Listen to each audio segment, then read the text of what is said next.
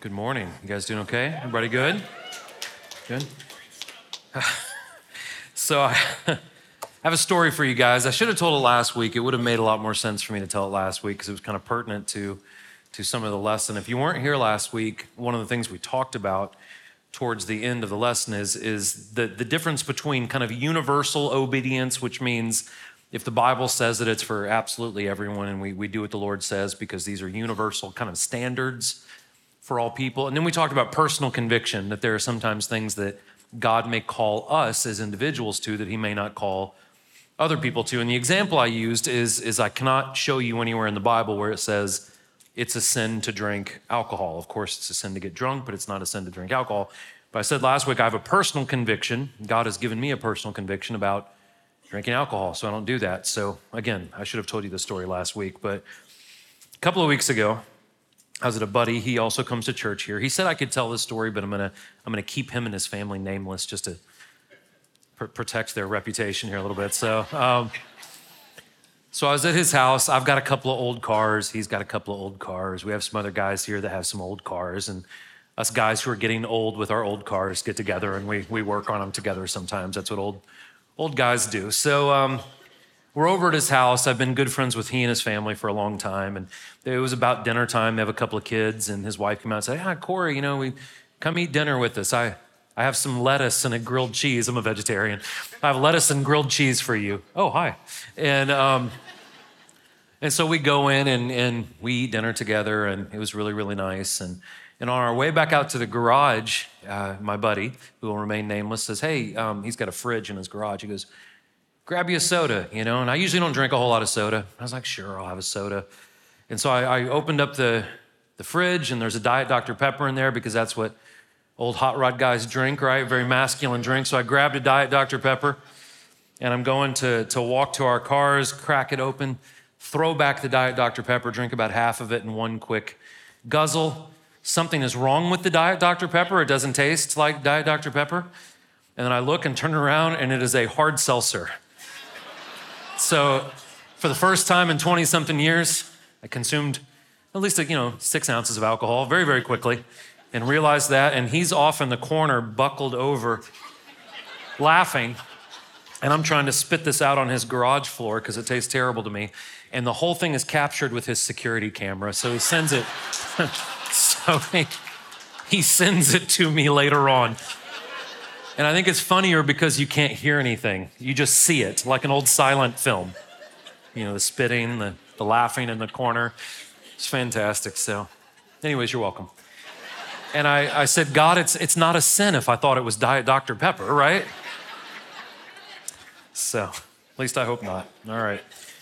So we are working through the book of First Samuel. We've been going through this for a couple of months now. We we finished up. We did chapter nine last week and about half of chapter ten. And where we're at, if you haven't been with us, uh, the book of Samuel centers around primarily two different individuals. There are other ones that are extremely important, but primarily focuses on Samuel, who is a prophet, and Saul, who is going to be the first king of the Jewish people, the first king of the Israelites.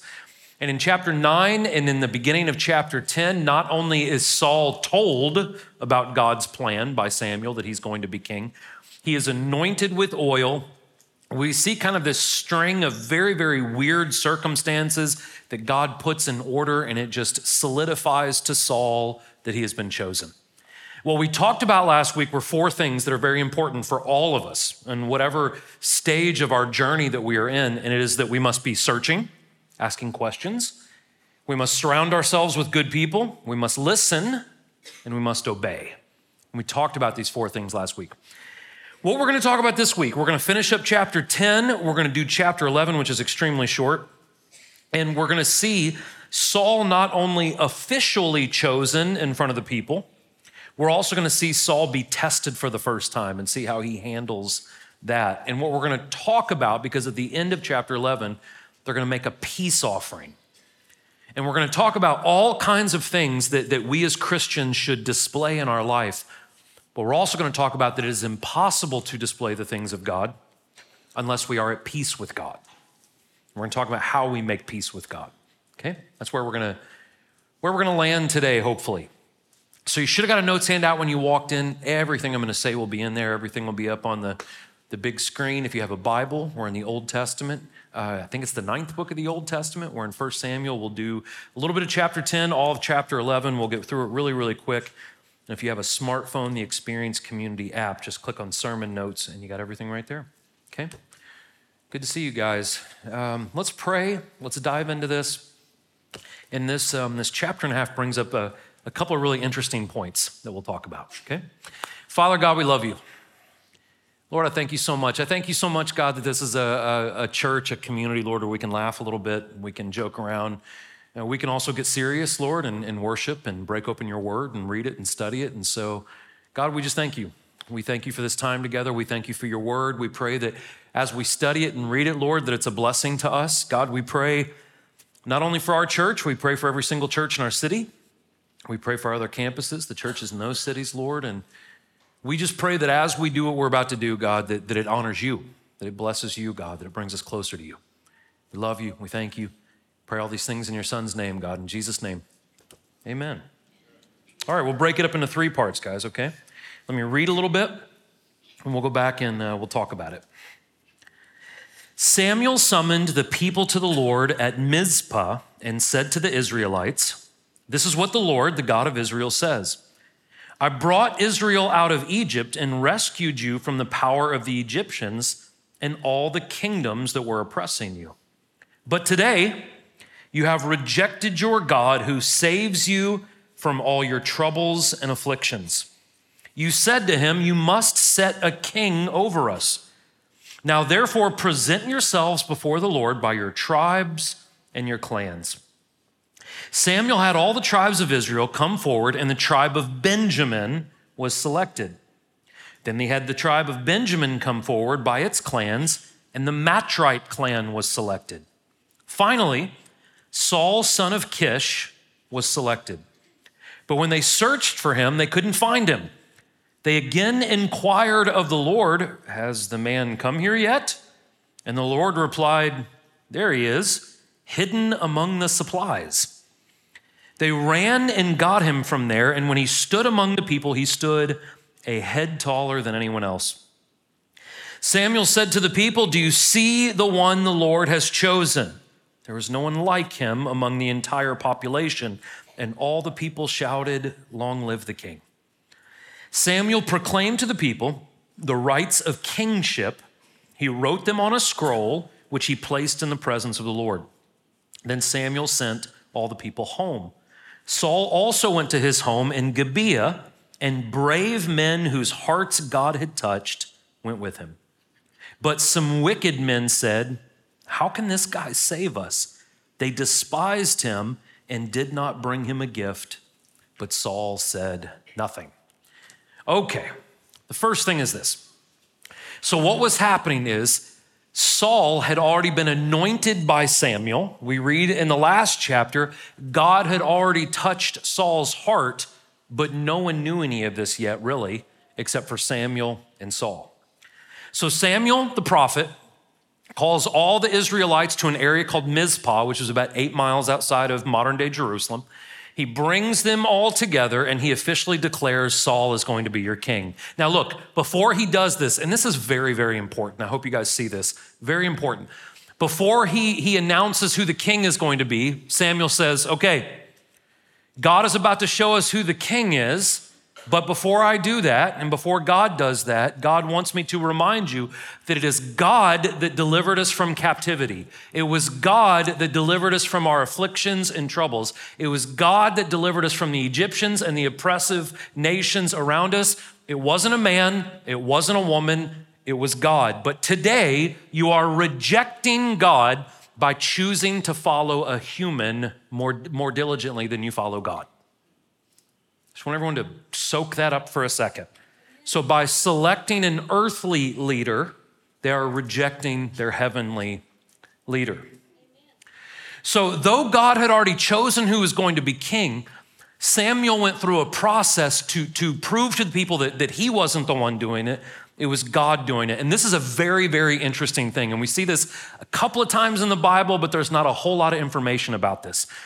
Sometimes the priests would carry on their clothing a couple of stones. They would carry several different stones.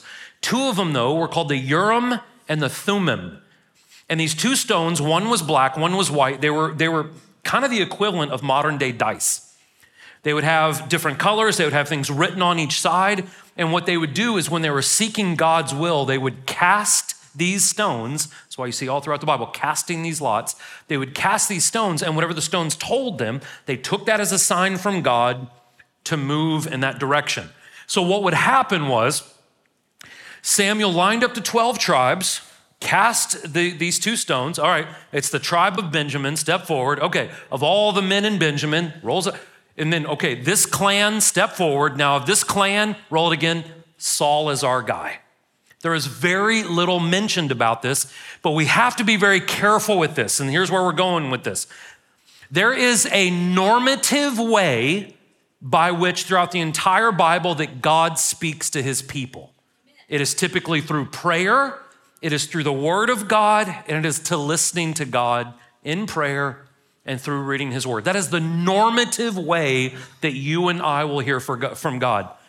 There are also anomalies in the Bible some very bizarre ones. This is kind of one of them.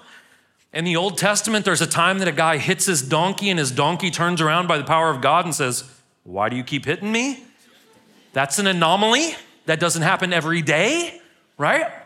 And so, where we have to be careful, though there are anomalies in the Old Testament, there's even some pretty bizarre anomalies in the New Testament. Like when Jesus, instead of walking up to the blind man and just being like, hey, you know, hey, buddy, you're healed, go on, you know, spits on the, the dirt, rubs it on his face. Now, we can speculate as to why he did that, but we have to believe that God knew why. And that, that, that, maybe this blind man, because blind people have a tendency to lean more on their touch and their other senses because they don't have the sense of sight, maybe Jesus knew that he needed to feel something in order to kind of activate his faith. Maybe the people in the Old Testament had to see miraculous signs like the, the, the, the Urim and the Thummim happen because they didn't have access to the Holy Spirit the way that we do post the, the death, burial, and resurrection of Christ, that we have access to the Holy Spirit. So again, God knows, but we have to be careful. So if we pick out these anomalies from the Bible, you know, like if you're sitting around like not acting because you're like, well, a donkey hasn't told me to yet. That's not the normative way by which God communicates to his people, okay? So they go through this process. It eventually ends up on Saul, who is known as an impressive, good looking, strapping young man that's a head taller than everyone else. Saul, you're our king. Where is Saul? Right? No one knows where he is. And they start to look around and they find out that Saul is hiding behind the luggage that kept the supplies for the armies. And so once he finally comes out, I'm pretty sure that Samuel is being very sarcastic. So this man who is chosen to be king because they wanted a king comes out because he's too afraid to face the public. And Samuel goes, Here he is. This is the one the Lord has chosen for you as king. There's no one like him amongst all the population. I imagine that Samuel going, wait a second, so this is who, huh, this is the incompetent man that you are trusting more than God. Look at this. Doesn't this seem foolish? I think is what Samuel is getting at in that moment. So there are some good lessons to be learned in this situation, and there is some foreshadowing in this situation. So we learn first that looks can be deceiving. Even if someone looks impressive, even if someone is attractive, even if someone is a charismatic speaker, even if they're beautiful, that doesn't mean that they're godly and it doesn't mean that they're a good leader. Amen. Looks can be deceiving. We also understand that, that heroism, right, being heroic, differs from man's opinion to God's opinion.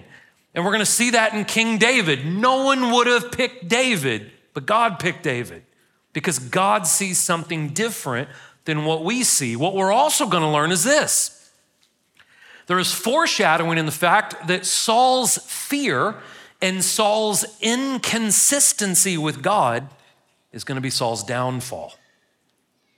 So we have to learn to trust in the abilities of God more than the abilities and ways of man. And that is very simple, but we forget it many times.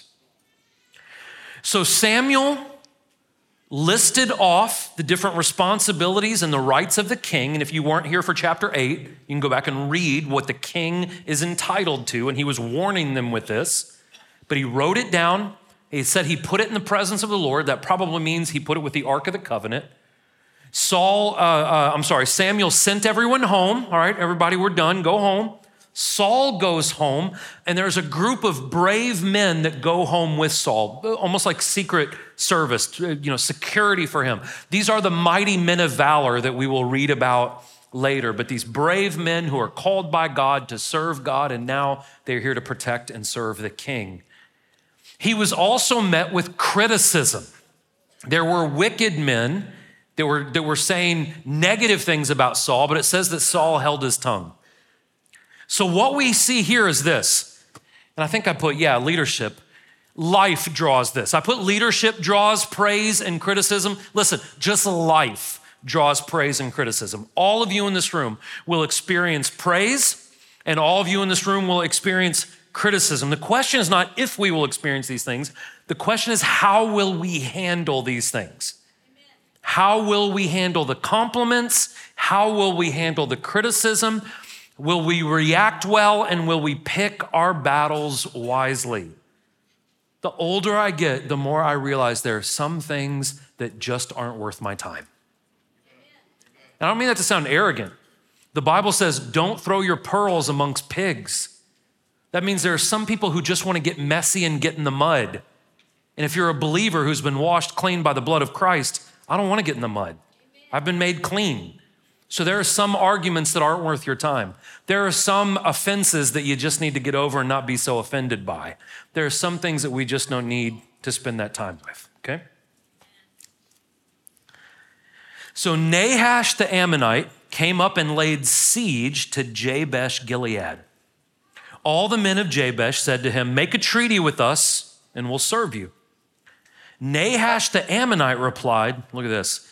I'll make a treaty with you on this condition that I gouge out everyone's right eye and humiliate all Israel. Don't do anything to us for seven days, the elders of Jabesh said to him, and let us send messengers throughout the territory of Israel. If no one saves us, we'll surrender. When the messengers came to Gibeah, Saul's hometown, and told the terms to the people, everyone wept aloud. Just then, Saul was coming in from the field behind the oxen. What's the matter with the people? Why are they weeping? Saul inquired. And they repeated to him the words of the men from Jabesh. When Saul heard these words, the Spirit of God suddenly came powerfully on him, and his anger burned furiously. He took a team of oxen, cut them into pieces, and sent them throughout the territory of Israel by messengers who said, This is what will be done to the ox of anyone who doesn't march behind Saul and Samuel. As a result, the terror of the Lord fell on the people and they went out united. Saul counted them at Bezek or Bezek there were 300,000 Israelites and 30,000 men from Judah. He told the messengers who had come, Tell this to the men of Jabesh Gilead deliverance will be yours tomorrow by the time the sun is hot.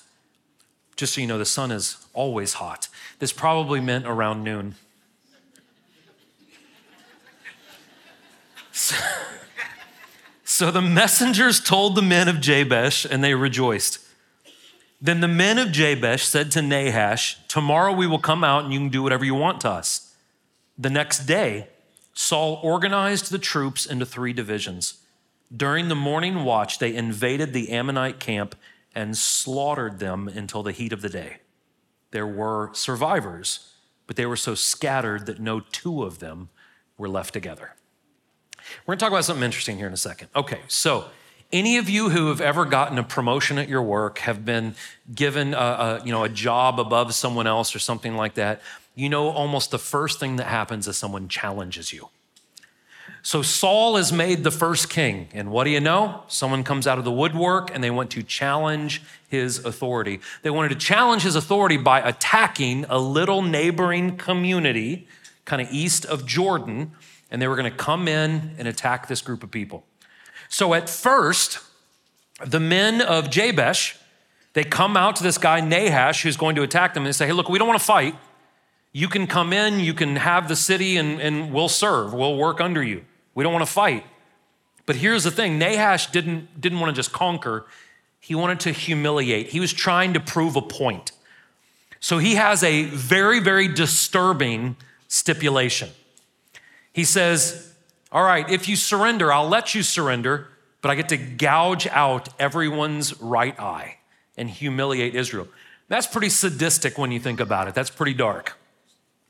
So their response was, because they didn't want their right eye gouged out, is they said, Give us a week to come up with something. Give us a week. We're going to contact the neighboring areas. We're going to contact the other cities and communities in Israel and see if anyone will help us. And if no one is willing to help us, we will surrender.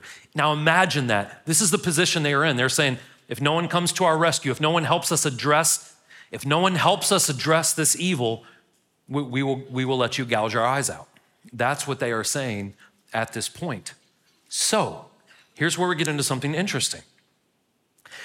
As the messengers came to Saul's hometown and started telling people about this, the people wept. I think we can assume they wept because at that point they, they were just giving up. Oh, these people are going to get, these awful things are going to happen. They weren't even willing to fight at this point. They were just giving up. They were weeping. Look at this awful thing that's happening to this community over here. But when the news got to Saul, look at this. It says, The Spirit of God came powerfully on Saul, and he burned, burned with righteous anger. He burned furiously, it says, with anger. You know what we learn from this? There are times when the people of God need to get angry. And now some of you say, well, oh, that doesn't sound like Jesus to me, then you haven't read the New Testament. There are times when Jesus would see injustice and he would get furious at it. There was a time when Jesus was making a whip in the corner of the temple courtyard. You make whips to whip things. And he did. A bunch of people, as he ran them out of the temple courtyard, because church had become more of a business than a place of spiritual formation and that made him mad. There's a time when he calls a woman a viper. There's a time when he said some very ugly things to the religious people who were oppressing others and taking advantage of them. We see all throughout the Bible times that God gets angry. And I would make a pretty good argument that one of the problems with the Western church, right? And I'm talking about us, right? Not, not you, but I'm talking about where we live. One of the problems is, is we have failed to let brutality and unrepented sin make us upset. And it needs to make us upset. Now, again, it's how we deal with that that is important. Anger is not a sin. I would say there is a time for righteous anger, as we're seeing right here, but it's how we deal with those injustices, with that brutality, with that sin. We are not to return evil with evil, the Bible says. We are to return it with the truth. We are to return it with prayer. We are to return it with love. The Bible says we fight not against flesh and blood, but against evil forces, against principalities. So we lean on God more. We love people. We share the truth but we have to sometimes get upset and bothered by the things that are happening around us. Now, look at this. Look at this. So, what Saul does, he's mad. He takes some of his oxen, he chops them up into pieces and sends them out to these neighboring communities. Imagine sitting there, right? You get, you know, your FedEx package shows up. It's a huge ox leg and you get it and there's a note on it. Hey, if you don't stand, listen, listen to me. If you don't stand up and fight this evil with me, the same thing is going to happen to your ox. Now, listen, this isn't like Saul wasn't pulling like a Don Corleone type intimidation thing here. I don't believe all the older people are like, yeah, I don't, I don't believe that's what Saul was doing. What Saul was trying to say is this man, I need you guys to hear me right now. Saul was saying to the nation, that even though the evil is not in your neighborhood, even though it's in another community, even though it may be far away, if we don't address that evil, that evil that's in the distance is eventually going to come and it's going to affect your home. Man, I hope someone heard me. We tend to not care unless it's in our backyard. And I hate to tell some of you, the more that we neglect that evil that is in the distance, eventually one day you're going to wake up and it's going to be on your front porch. And it's going to be in your home. And it's going to be with your children. And it's going to affect your livelihood. And it's going to affect your marriage. So, what Saul was saying is this here's this chunk of an ox, right? If we don't address that evil that is in the distance, they're going to do this to your ox. They're going to do this to your marriage. They're going to do this to your home. They're going to take your kids' eyes. They're going to come and get us next. And there should be a healthy level of fear when the people of God fail to address the injustice and evil in the world around us. There should be a fear of the Lord that we have when we do not address the evil that is in the world around us. And we stand up for truth and we stand up for biblical justice. We also learn that Saul was a pretty good military strategist. He has 330,000 men, that's a pretty good sized army. He breaks them up into three different groups. He attacks Nahash from every different angle, and it says he slaughtered them until the heat of the day. And this kind of proved to the people Saul has been chosen by God. So here's what we see we see that good leaders protect the innocent. good leaders protect the innocent. Good leaders hate evil. Listen, we don't hate evil people, but we hate the actions of evil people. We hate the thoughts of evil people. We don't hate them.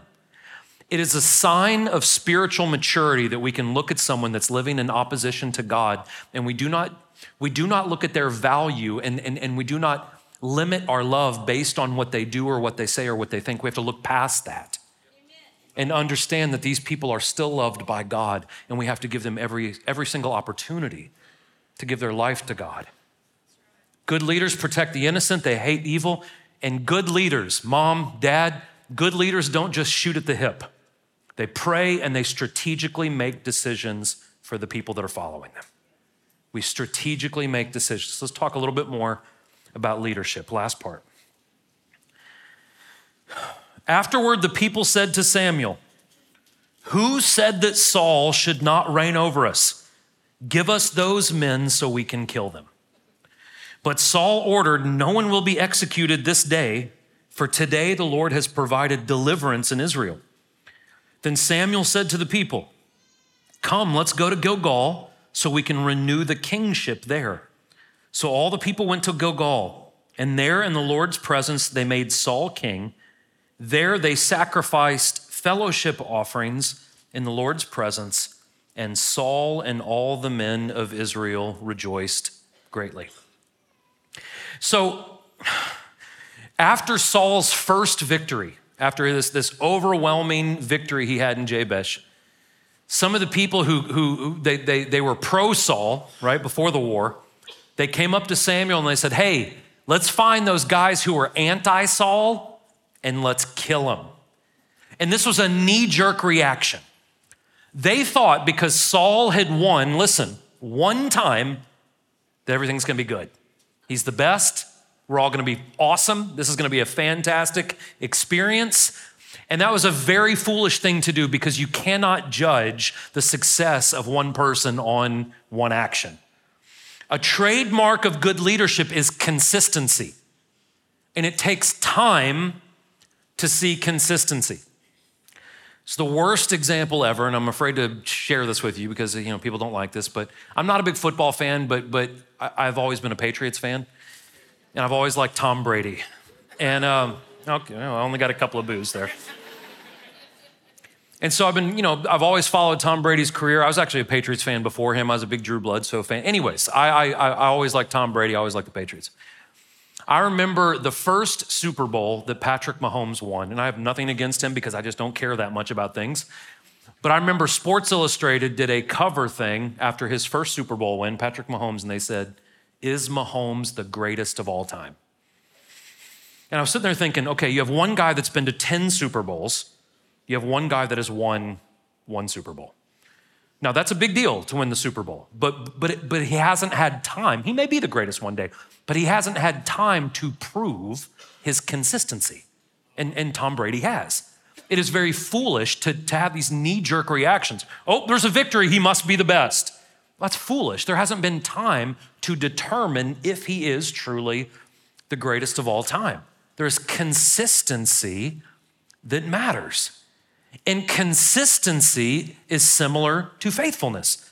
See, if we if we judge things based on one win, listen, here's the thing. A broken clock is right twice a day, right? Some of you are to get halfway home and that's to hit you. And you're to go, that guy is brilliant. The hands on the clock, 24 hours, twice a day. Makes sense. but there has to be consistency. And consistency is similar to faithfulness. Because here's the thing the Jewish people are going to have more crises that were going to come up.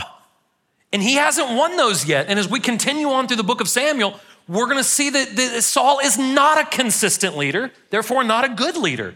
So listen, this may be the most important paragraph. I'm not kidding. This may be the most important paragraph that we talk about today.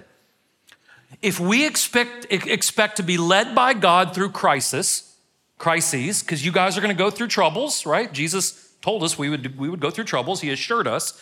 You guys are going to go through hard times. We cannot expect to be led by God if we are living in opposition to God and we're not faithful to God. We, we, we, we, we cannot expect to be led by God through crisis, lead our family, or be the light of Christ to the lost if we lack faithfulness and if we lack consistency. Let me tell you what that means. Coming to church once a month isn't enough. Do you know the average Christian in the United States goes to church once a month? Well, Corey, we're so busy. I don't argue that you're busy, I just think you're busy with the wrong things. If we only pray for our children when they're sick, that's not consistent. We have to be consistently praying with our children, for our children, for our spouse, right? We just need to be consistent in prayer in general, not just when times are tough or when we got nothing else to do. We have to be consistent. We have to be consistent with the Word of God.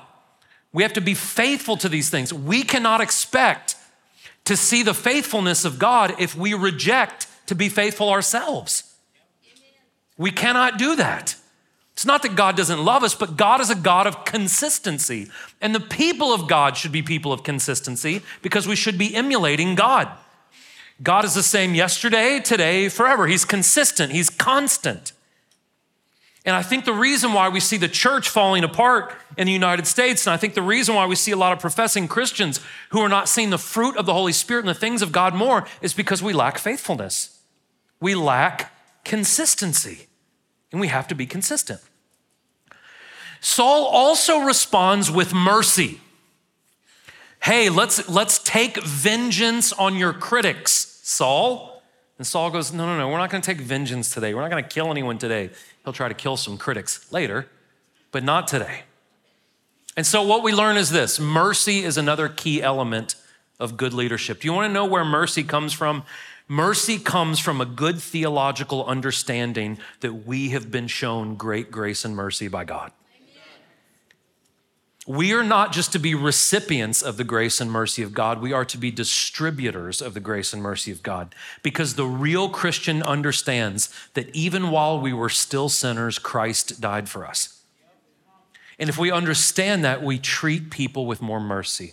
We treat people with more grace. I'm not saying that there shouldn't be accountability. I'm not saying that there isn't time for judgment. But the Bible says that mercy triumphs over judgment. And we are to be merciful people. Why? Because we all fall short. We all need grace, and the real Christian understands that any success we have is because God has graciously given it to us. So we need to be merciful, we need to be gracious. So, Samuel and the people, they go to Gilgal, they offer sacri- uh, they offer fellowship offerings, which, which the Bible also calls them peace offerings. And peace offerings were made typically for three reasons. One, to thank God for Him providing for their needs, right? Also, sometimes these offerings were made if someone made a promise to God, uh, like going back to the beginning of, of 1 Samuel, uh, Hannah made a promise to God. And so, if you make a promise and you fulfill it, you make this offering and you're at peace with God. And then the last reason they would do this is to celebrate deliverance. If God had delivered them from, and that's what had happened just in this case. He delivered them in this battle, they were victorious, and so they give a peace offering to God. We'll get back to this here in a second. First thing we need to talk about is this in this life, you will receive praise and you'll receive criticism. And the more responsibility that we accept in this life, the more praise we will receive, and unfortunately, the more criticism we will receive as well.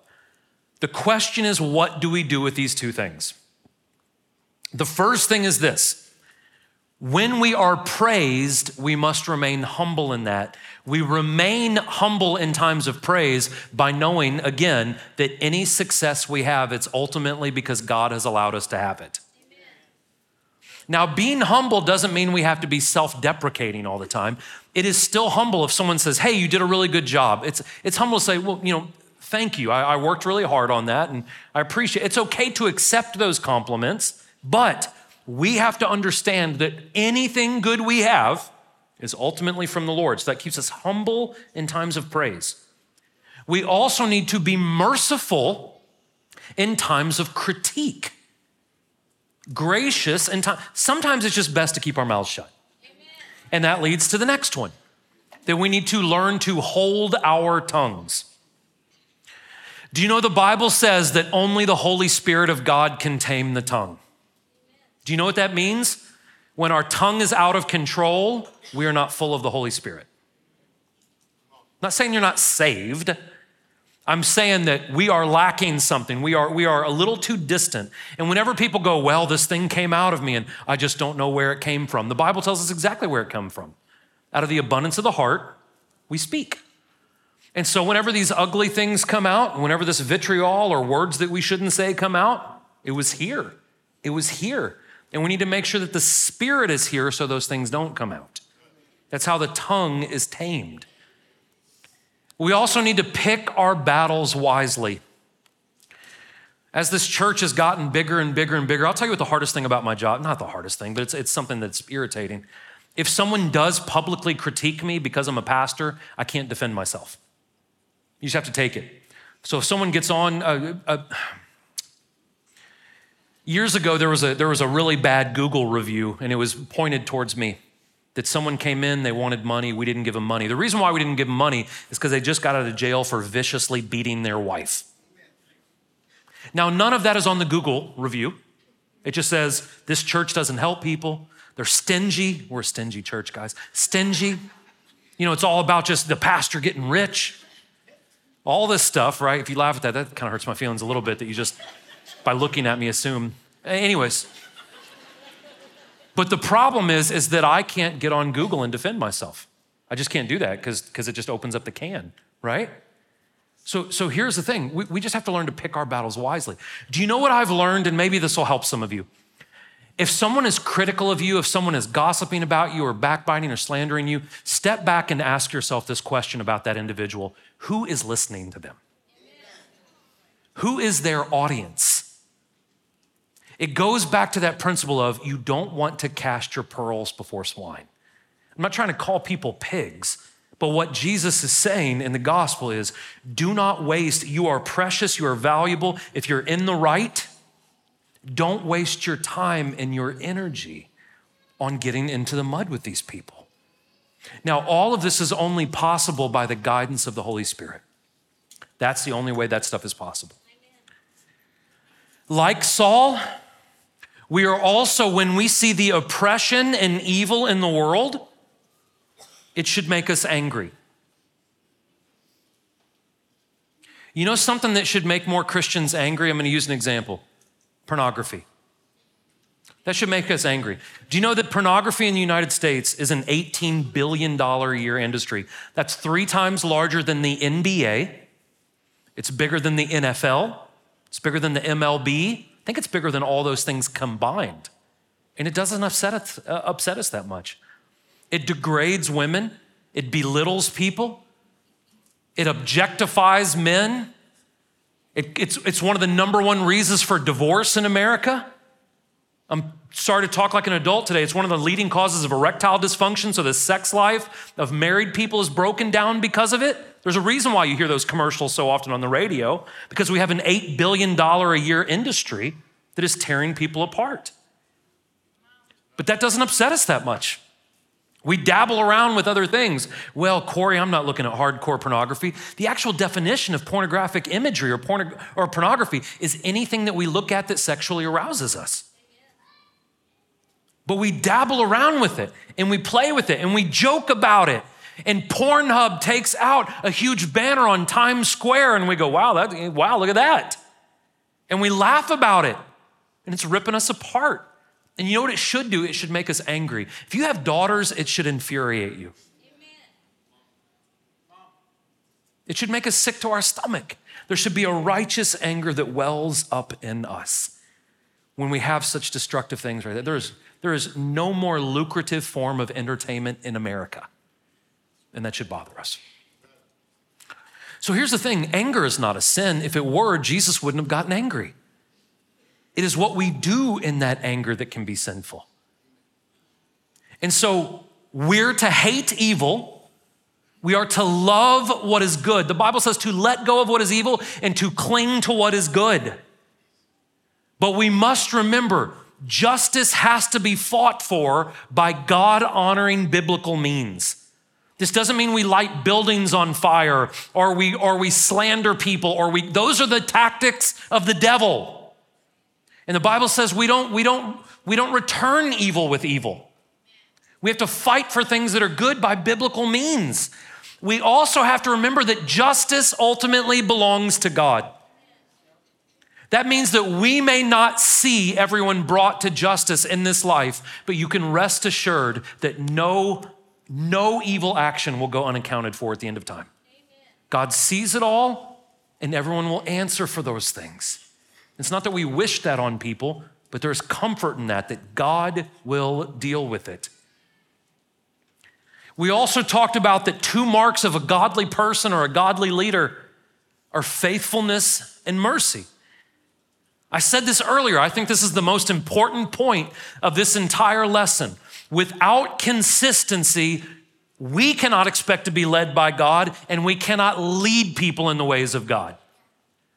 Corey, I don't know why my kids are off the rails. Are they coming to church? Well, we come once a month. 25% of the time. Do you pray with them? Ah, you know, if they got the flu or something, I'll pray with them. So once or twice a year. Do they come to encounter? Are they in Eon? Do they have community? Well, when there's not a sporting event. And then we wonder why our kids aren't rooted in the Lord. We wonder why our marriages are on the rocks. We wonder why we struggle with anxiety and hopelessness. It's because we're not being faithful with a faithful God. If we will be consistent, if we will be faithful, we will see the fruit of that relationship. We also have to be merciful. Listen to this. We cannot show love and grace and patience nor can we fully experience it if we do not show love, if we do not show mercy, the Bible, Jesus said that the, that, that the mercy and grace to us is limited. When we are not merciful people, God's mercy for us has a cap, a limit. But when we are living in a relationship with Jesus, when we're being faithful, and when we're showing grace and mercy to others, there is no limit to God's mercy and grace for us. We will experience more and more and more of it faithfulness, mercy. But here's the thing, and this paragraph is just a snapshot of everything I just said. We will not have wisdom in times of praise or criticism. We will not see justice. We will not be faithful or merciful. We will not experience faithfulness and mercy unless we make peace with God. Now, listen, we don't live in Old Testament times where we follow the Levitical sacrificial rules. We don't do this anymore. That has changed since the cross. So, if we're to make peace at God, how do we do it? Well, thank goodness Paul tells us in Romans chapter 5. Peace with God comes through acknowledging the work of Christ on the cross. It's having faith in Jesus and what he did.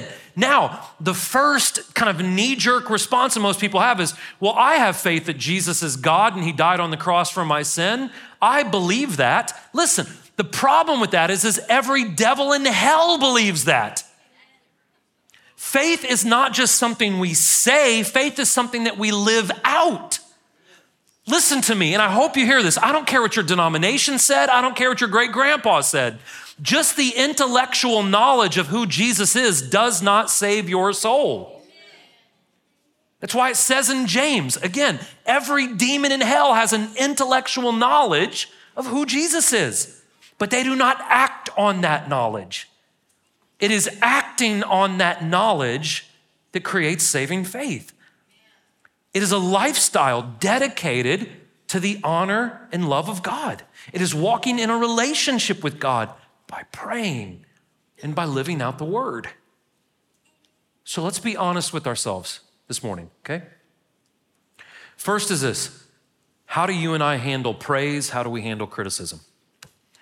I will be the first one to tell you, I don't think I handle either one of them as well as I should.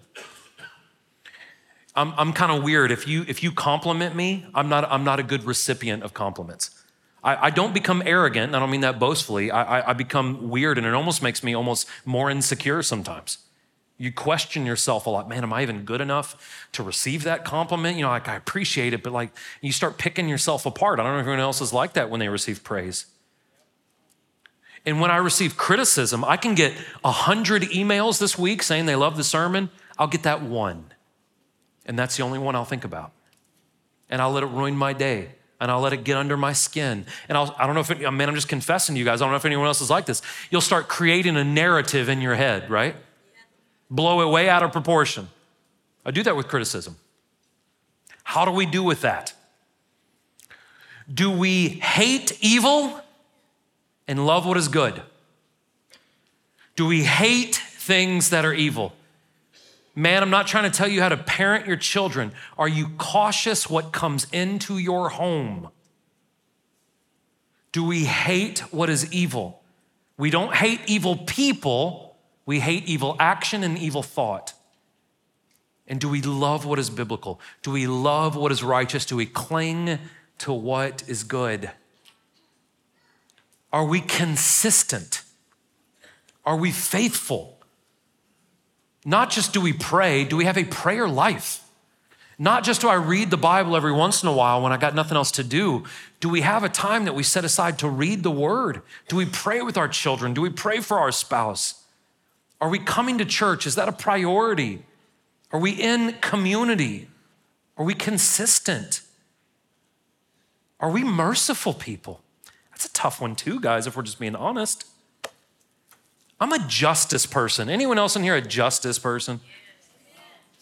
that's not always a good thing because I feel like I'm the one that needs to bring the justice. Someone's skipping line at Universal, and I'm like, I'm gonna go, I'm gonna go tell them. My wife's like, why? I'm like, because you're not allowed to skip line, right? I'm waiting two, two hours for the Harry Potter ride. They should have to wait just as long, right? You get mad? You wanna go correct them? My wife, who's a holier person than me, is like, let it go. We'll get there.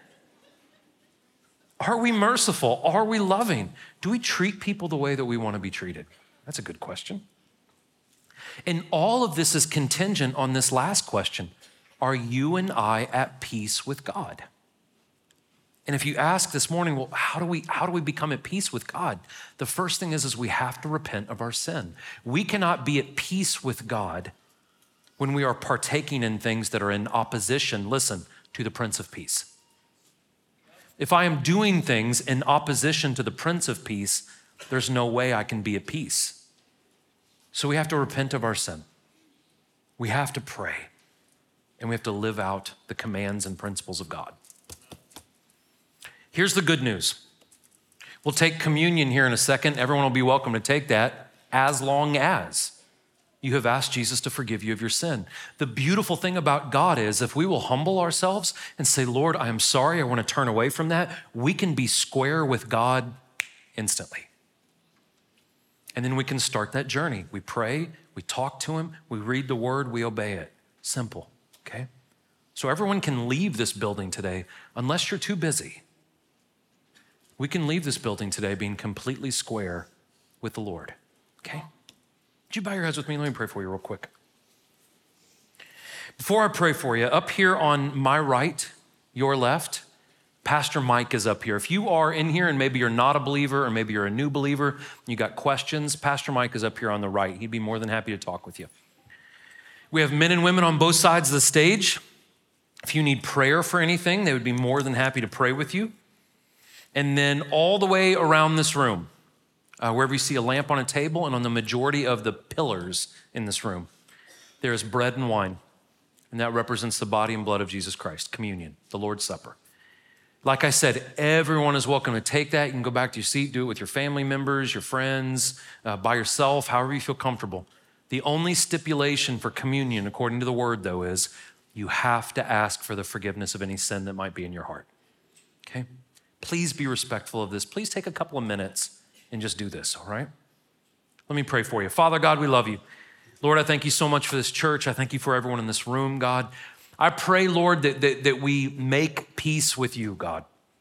That we create a relationship with you, God, that we are honest with you, that we repent when we fail, God and that we just trust you and walk with you, Lord. And if we will walk in peace with you, God, we will see all these things in our life. We'll see faithfulness, we'll see mercy, we'll see love, we'll see all these things. We'll see the ability to handle criticism and, and how to be humble. All these things will naturally come, God. So, Lord, I pray for all of us in this room that we would humble ourselves. Pray, God, that you would protect us and keep us safe. I pray that you'd keep your hand on us. Lord, we love you. We thank you. And we pray all these things in your son's name, God, in Jesus' name. Amen. God bless you guys. You're welcome to help yourself.